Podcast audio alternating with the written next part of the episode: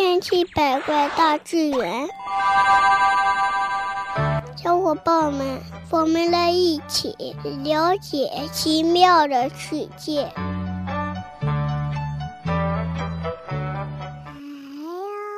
小朋友们，大家好，欢迎收听今天的《千奇百怪大自然》。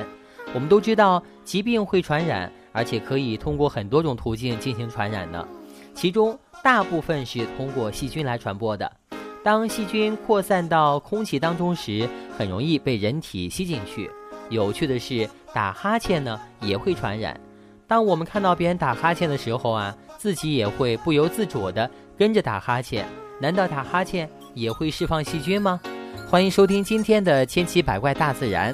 打哈欠会传染吗？小朋友们，大家好，我是机器狗。不仅人会打哈欠，很多动物呢也会打哈欠。奇怪的是。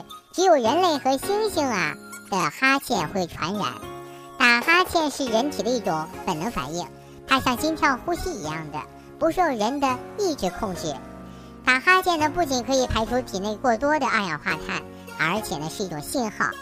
睡眠不足或者劳累过度时，人会接二连三的打哈欠，这就是在警告人们，大脑和各个器官呢已经疲劳了，我们要赶快睡觉，及时休息。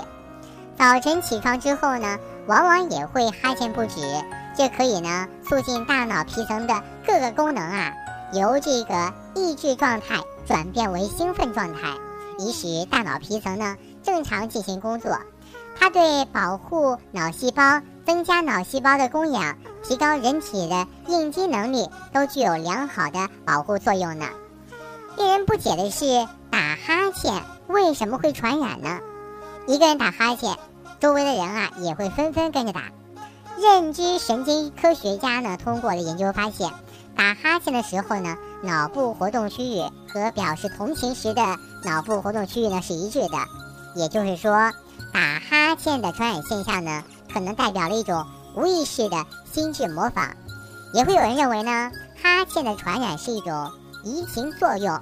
它更容易发生在移情人群，就是那些喜欢将自己假想成其他人的那些人，这样的一些人中发生，就像是看到了别人遇到危险的时候呢，自己也会跟着紧张的尖叫是一样的。诶，小朋友们，刚才呢我们说到了打哈欠的问题，那我还想了一个问题啊，就是鳄鱼捕食的时候呢会流眼泪，那是因为它不想吃小动物吗？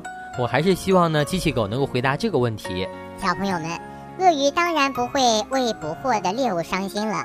鳄鱼捕食时流眼泪呢，与鳄鱼吃东西时候它不咀嚼而直接吞入的进食习惯有关系。由于食物呢在被吞咽时牵动了鳄鱼的头部肌肉，挤压了泪腺，才使其眼泪呢流了出来。以前的人们呢不知道这个道理啊，还以为是凶残的鳄鱼。忽然良心发现了，怜悯起被其吃掉的动物呢。不过呢，还是有人认为鳄鱼是为了排出体内的盐分才流泪的。其实这是很久以前的说法了。好，欢迎收听今天的千奇百怪大自然。